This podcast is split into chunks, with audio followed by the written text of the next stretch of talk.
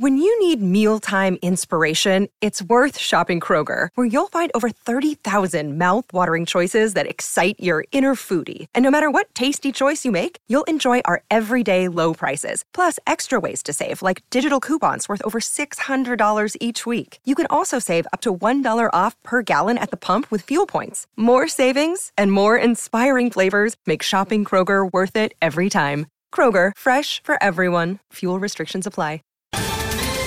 Ohio, ready for some quick mental health facts? Let's go. Nearly 2 million Ohioans live with a mental health condition. In the U.S., more than 50% of people will be diagnosed with a mental illness in their lifetime. Depression is a leading cause of disability worldwide. So, why are some of us still stigmatizing people living with a mental health condition when we know all of this? Let's listen to the facts and beat the stigma. Ohio, challenge what you know about mental health at beatthestigma.org. This episode is powered by PodDecks. PodDecks are unique interview questions and episode starting prompts in the palm of your hand.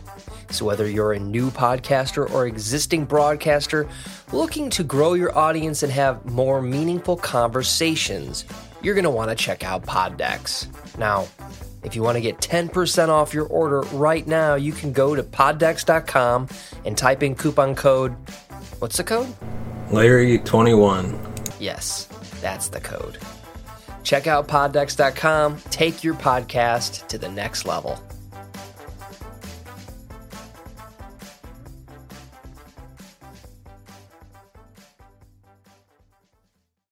Welcome to the True Crime Never Sleeps podcast. We dive into stories of true crime from unsolved cold cases to historic kidnapping to gangsters and beyond. We are your source for true crime.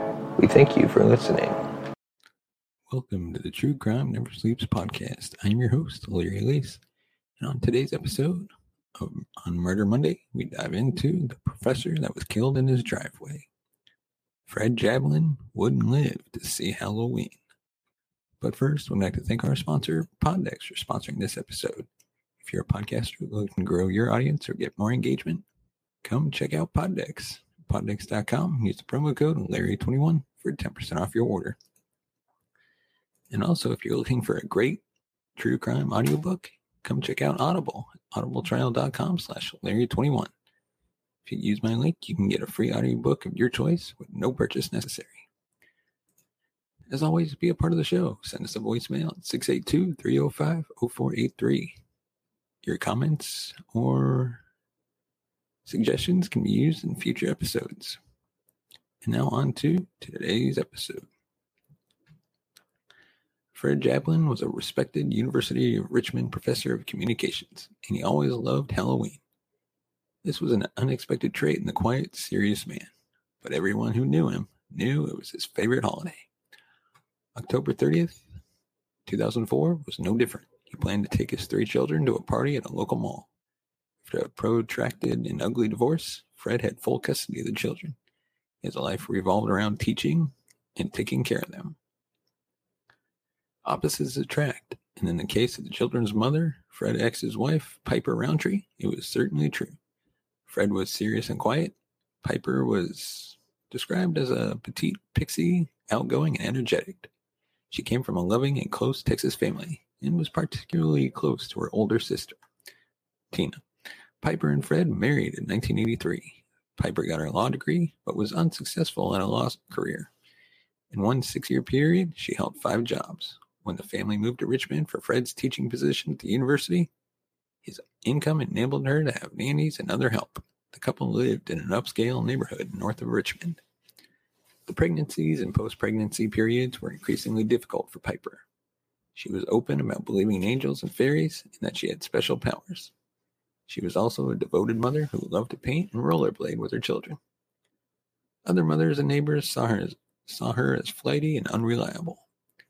As time passed, she became increasingly irresponsible with money, running up serious debt. Without telling Fred, he was furious when he found out and cut her off, but Piper always found around, found a way around the limitations. As she became more erratic and unreliable, more of the daily routine of managing the house and taking care of the three young children fell to Fred. As the problems between the two intensified, the marriage unraveled. She accused him of abuse on several occasions, even calling the police. There was never any evidence of abuse, and no one who knew Fred thought he was capable of violence. The neighbors in their tight knit community never saw any evidence of it. Nonetheless, Piper complained to everyone, including her family in Texas, about how terrible Fred was treating her. Fred moved out of the house and started divorce proceedings when he found out she was having an affair. Ugly accusations flew back and forth between the lawyers. Piper, though a lawyer, frequently didn't show up at the hearings. She considered motherhood her primary calling. But the courts awarded custody to Fred. She and her family were devastated by the decision and considered it a gross injustice.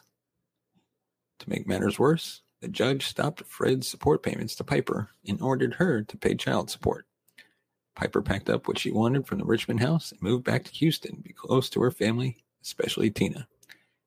The family rallied around her, convinced she was the victim of a corp- corrupt court system. But even back home where she belonged, Piper just couldn't hold a job. On the morning of October 30th, 2004, Fred got up at 6:30 and put on a pot of coffee. He then went outside in his pajamas and slippers to pick up the paper. Neighbors heard loud pops and looked out the window. One saw a figure running away, but it was dark and they didn't see anything else. The police came and also didn't see anything out of the ordinary. But dawn revealed Fred's lifeless body lying in his driveway in a pool of blood. Police flooded the quiet street. His three children, who were asleep upstairs, were woken up and whisked away to a neighbor's house, and then to Michael Jablin, Fred's brother. It didn't take long for the police to discover the contentious divorce. A check of cell phone records showed that Piper's phone had pinged off towers near Richmond. The Richmond police contacted Houston's police to find and question Piper, which proved difficult as she managed to evade them. When they finally found her and questioned her, she maintained that she had not been in Richmond that weekend, but had been in Houston. She said the only person who benefited from Fred's death was his brother. She implied that Fred had been involved in many illegal activities and had made many enemies. At one point, she even brought forms and a notary to a local bar and asked several men to sign the form that they remembered seeing her there the Saturday night after the murder.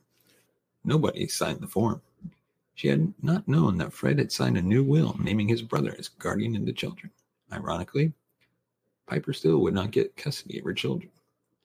The police tracked down airline tickets and wigs bought in Tina's name. They proved Piper stayed in a local hotel under a different name and rented a car in Tina's name. Tina had been seen in Houston, so it hadn't been her. They pieced together the events that morning. Piper knew Fred's morning routine. She parked around the corner from Hearthglow House, knowing that Fred came out at 6:30 every morning for the paper. Dressed all black, she waited for him. As soon as he came out, she shot him twice. She fled and later took a flight to Houston. On November 8, 2004, a week after the murder, Piper was arrested for the murder of Fred Jablin and was extradited to Virginia for trial. She maintained her innocence throughout. In May 2005, a jury, which deliber- deliberated in less than an hour, found her guilty of first degree murder and sentenced her to life imprisonment. Tina, who helped to get rid of computers that may have held incriminating evidence and who helped Piper, pleaded guilty to evidence tampering a misdemeanor for which she received a slap on the wrist and a fine. From behind bars, Piper still maintains that Michael, who is raising the three children, benefited from Fred's death, and that she is the victim of a conspiracy and was framed by the University of Richmond, who killed Fred to keep him quiet. She was eligible for parole in 2020. If you want to support the show, you can buy us a coffee at buymeacoffee.com slash TCNS. Your support helps the channel grow, upgrade our equipment, bring in new hosts, be able to pay them, and eventually take this show on the road. As always, we thank you so much for watching and listening. And have a great day. You have been listening to the True Crime Never Sleeps podcast. Thank you for listening. You can follow us on Facebook at True Crime Never Sleeps podcast and on Twitter at True Crime NS. And follow us on Instagram at True Crime Never Sleeps. Thanks for watching. If you want to support the show, buy us a coffee at buymeacoffee.com slash TCNN or become a patron at patreon.com slash True Crime Never Sleeps. Save big on your Memorial Day barbecue, all in the Kroger app. Get half gallons of delicious Kroger milk for 129 each, then get flavorful Tyson natural boneless chicken breasts for 249 a pound, all with your card and a digital coupon. Shop these deals at your local Kroger, less than 5 miles away, or tap the screen now to download the Kroger app to save big today. Kroger, fresh for everyone. Prices and product availability subject to change. Restrictions apply. See site for details.